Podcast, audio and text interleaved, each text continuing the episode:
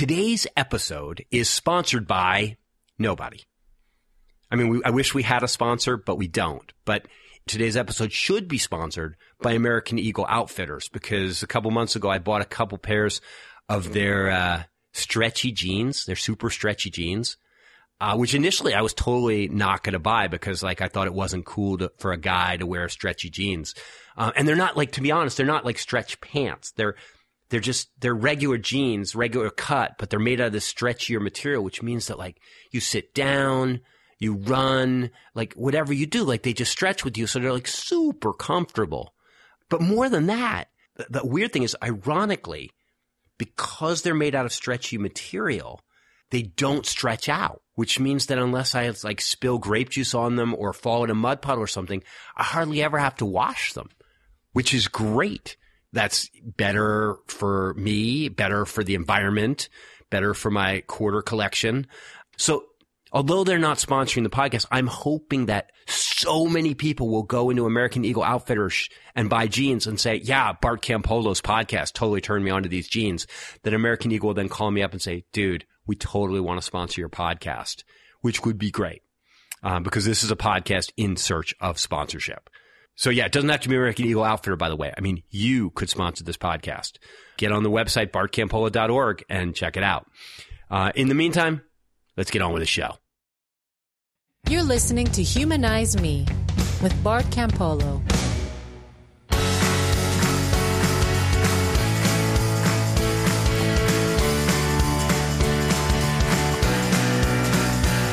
Hey, welcome to the first show of 2016. And I guess I should say the, the first show of my new rebooted podcast, because for those of you that listened to, to the show before when it was called the Wonderful Podcast, I guess it turns out that all of last year's podcasting was kind of a big dress rehearsal because eventually what happened was a lot of people came to me and said, Hey, I think you've got something there. Like, I, th- I think podcasting might be a good way for you to get the message out, but you really got to up your game. And so this year, I, like for the first time, I've, I've actually got a team of people working with me. Uh, a friend of mine from Orange County, a guy named Peter Montoya, looked me up last year after having heard some stuff. And Peter's like a branding expert and he's been involved with like Tony Robbins and all sorts of other people at different points in his career. And he said, listen, I think you've got something there, but man, you are really going to have to up your game. And so I introduced Peter to John Wright, the documentary filmmaker and radio host who's kind of been helping me with this stuff from the beginning with, with website and podcast. And John said, listen, man, I didn't want to say anything, but I'm thinking the same thing. Like we, we got to do better. And John suggested that we bring in Roman, my son Roman, who some of you know from a podcast last year that was my most popular podcast of all. Um, Roman's just this really bright young musician, actor, smart guy in Hollywood. Um, and, and, and they, he said, John said, you should have Roman in come in and talk to you every now and again. He's really good with you. And, um, and Roman said, yeah, he, he would be totally into that because, you know, he, I mean, he cares about this stuff. And he, I mean, he cares about me, but he also cares about these ideas and he wants this to be a good podcast. But when Roman came in to meet with those guys, the first thing he said was, listen, that name has got to go. He this like an inside joke that nobody but you know, like the wonderful, get it? Full of wonder, the wonderful podcast. And he was like, yeah, that, if you want to appeal to a broader scope of people, you gotta, you, you gotta freshen that up. And so it, you know, it's really hard to name a podcast. I mean, I'm embarrassed to say it's taken weeks to kind of test out names and we thought we had it here. We thought we had it there. You know, at one point I was actually even doing a, a kind of a, I was in a meeting with Roman doing a, test run podcast. And as I started talking, he said, man, that's some self-righteous bullshit you're putting out there. And, uh, and we looked at each other and he said, that's what you should call it. he said, that's perfect. He said, because, you know, I'm like, I am like, I'm a former evangelical Christian preacher. But more than that, I'm a person who really is trying to I don't know, like motivate people to embrace loving relationships and, and, meaningful work and a sense of wonder as a way to make the most of their lives. And you know, it's easy to like a guy like me. it's very easy for me to come off self-righteous and for me actually to like to tread into that territory. And Roman said like, you should call the show that because then like if you, if you go there and you're starting to get all preachy and somebody says, oh man, that's some self-righteous bullshit. You just look at them and go like, yeah, that's why I called the show that because I knew that. You know, it's, it's, sort of like that when in, in, in the movie Eight Mile when Eminem is in the rap battle and the other guys have all this negative information about him and he's, they're like going to tear him up in the rap battle and he goes first and before they get a chance, he puts it all out there. He says, yeah, I live in a trailer and yeah, I got beat up by you guys and yeah, my girlfriend dumped me and he makes it all work. And then when it comes to their turn, like there's nothing they can say because he's already said it. And Roman's like, you should just already say it. Yeah, I know I'm full of shit. But uh, as as many of you know, although being the humanist chaplain at USC is an amazingly cool title, it is not a paying gig at this point. Um, there are a lot of religious directors at USC and they're all supported by their religious communities. So like the, at Chabad and Hillel, the Jewish rabbis that are ministering to Jewish students on campus, they're, they're supported by the Jewish community and the Catholic Center, um, you know, this huge building that, that the Catholics have built and they have a huge staff of people doing campus ministry. But, you know, it's all supported by the Catholic Church. You know, keep our kids Catholic. And there's a bunch of evangelical Christian ministries and they all have staff that are supported by evangelical Christians who want them to kind of do the, do the outreach thing on the campus. But like for me, most of the students on the campus might be secular, but there's no community to support me to minister to them. In fact, most of the secular community has no idea, like, what does that even mean to be a humanist chaplain? You know, they think like, what are you trying to convince people not to believe in God? And I'm like, oh no, it has nothing to do with that. My job is to take the students that don't believe in God, but want to be really good people and want to live really good lives and kind of equip and inspire them to build loving relationships and to, to, to find work that really makes the world a more just place and a more sustainable place and, and how to cultivate in themselves a sense of peace, a sense of wonder, a sense of gratitude so that their lives are full and rich and terrific. And so, like, I'm not here to make Christian kids or Muslim kids or Jewish kids into non-believers. Believe me, like, the world takes care of that for me. I'm here to take kids who don't believe in God and, and, and bring them into a fellowship that can transform their lives in really positive ways. But like honestly, there's not a lot of support for that kind of thing. Like if I was doing anti-Christian stuff or or church and state stuff, I might be able to raise money. But for this kind of stuff, it's tough. So I mean, like right now, I'm in the process of looking for a job. I mean, if you hear this podcast and you have a job that you think like a washed up evangelist like me could do, you should call me and tell me because I need a job right now so that I make enough money so that I can stay engaged with the students at USC nights and weekends. Um, until I'm able to raise enough money that I can go back to doing it full time. Um, but in the meantime, I'm thinking, man, if I'm applying for jobs and they Google my name and the first thing they see is Bart Campolo, self-righteous bullshit, it might not speak well.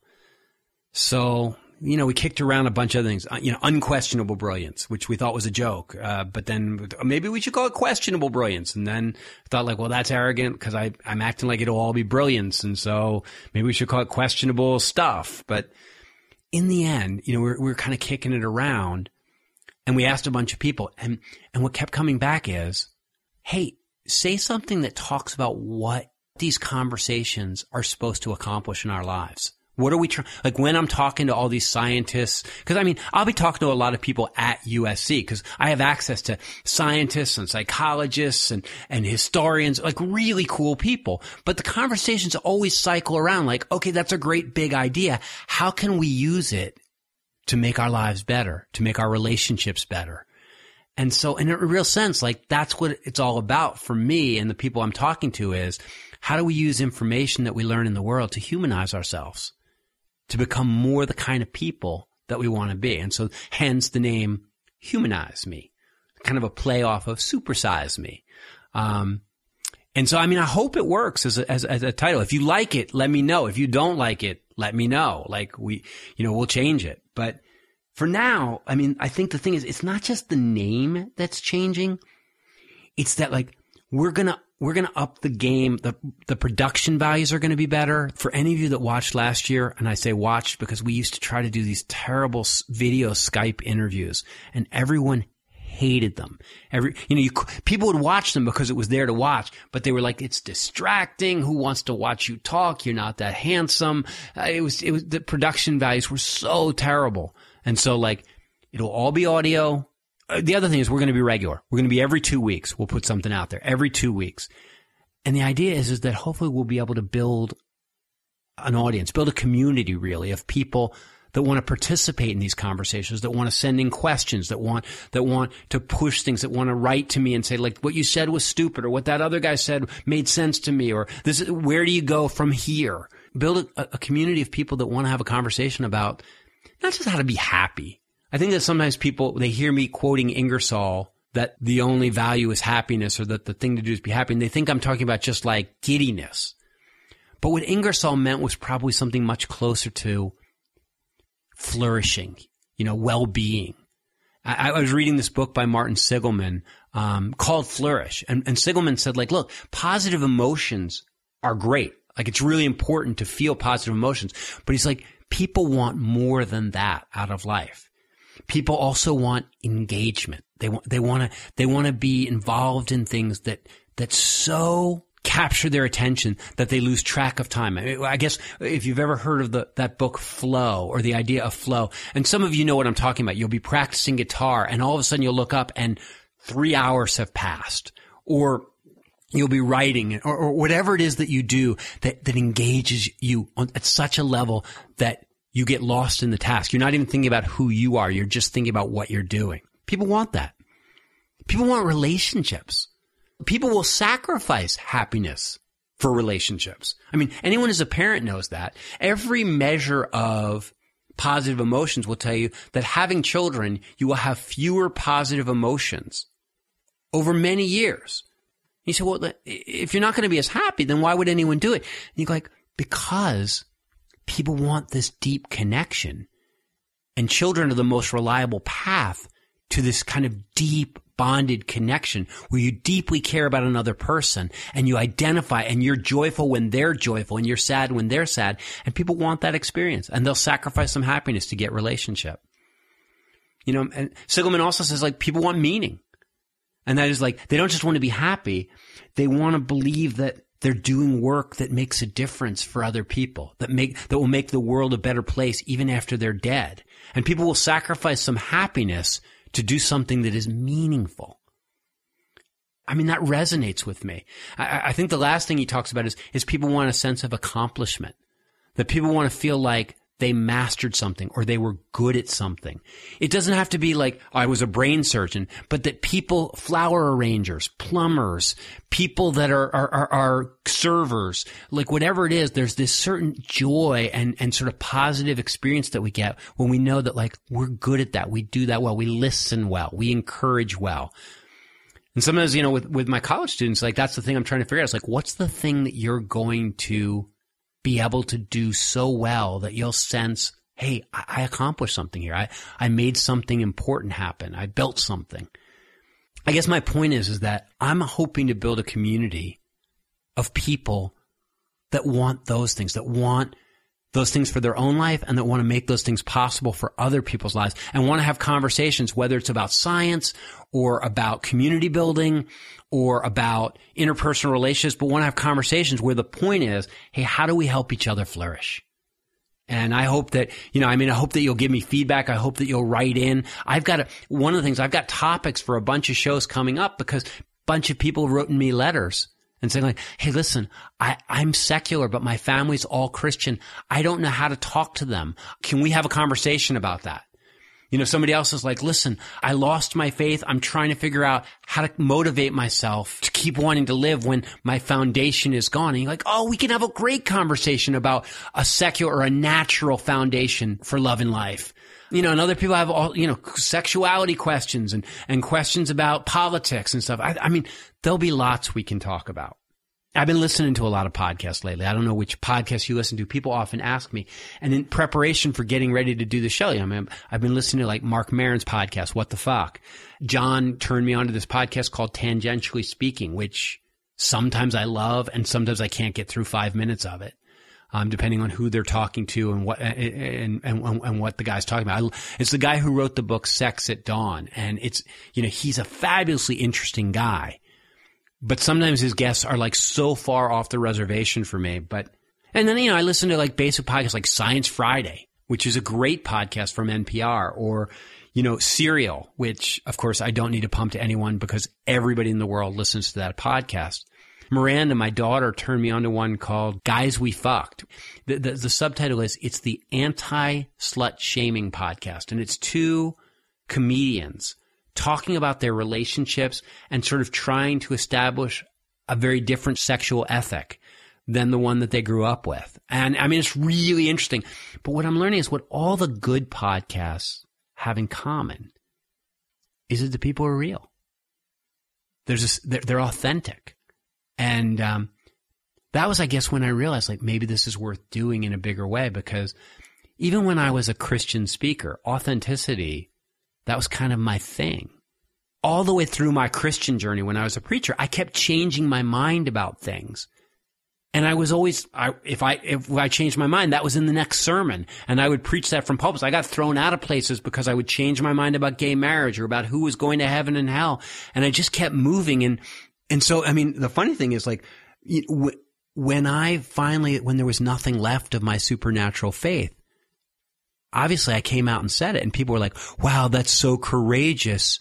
of you to tell, you know, to, to kind of do that and blow up your career that way. And I thought, you know, courageous. Like at this point, I don't really have any choice. I was in such the habit of saying what I really thought that when I really thought there wasn't any God, what else was I going to do? I had been moving so much that when I finally did come out, almost nobody was surprised. I mean, most of my Christian friends said, Oh, yeah, you're secular. We knew that. We knew that years ago, you know, sort of like a gay person who comes out and says like, I'm gay. And everybody's like, we knew. And so for me, if, if authenticity is what it takes to have a good podcast, I think we're going to be okay. Especially when I have other people here. I, I just get so caught up in who I'm talking to that I kind of forget that it's being recorded. And I think we're going to have some really good conversations. I mean, deep down, I kind of think that this might be the beginning of something really good. Whenever I'm on somebody else's, po- I was on Ryan Bell's podcast recently or Hemant Mehta's podcast last year. And whenever I'm on somebody else's podcast, I get loads of emails from people, a lot of times from post Christians who identify, but a lot of times from hardcore secular folks who say, I haven't heard somebody talk about being secular in that way before. Like there's this positive energy. There's this sense of hopefulness that you've got that is a little unusual for what we for what we've been exposed to before. And I didn't invent it. I mean, my hero, as most of you know, is Robert Ingersoll from back in the 1890s. And Ingersoll, I mean, you want to talk about somebody who who communicates kind of secular enthusiasm and just joyful engagement with nature and just a deep desire to to kind of suck the marrow out of life. That that's that's Ingersoll. So it's not new. But I think there's, I think it's for our generation, we're having to reimagine that and, and, sort of reformulate that and learn how do we preach our good news? That life is worth living to the hilt. That people are worth loving for their own sake. That, that you don't need any supernaturalism to experience wonder and awe and transcendence. Anyway, whenever I'm on somebody else's podcast, people go like, yeah, more of that. Give me more of that. And so hopefully this is a place where we'll pump out more of that and we'll build an audience and a community around more of that. And in the end, it really will be a wonderful podcast, even though we don't call it that. Um, that's what I'm hoping.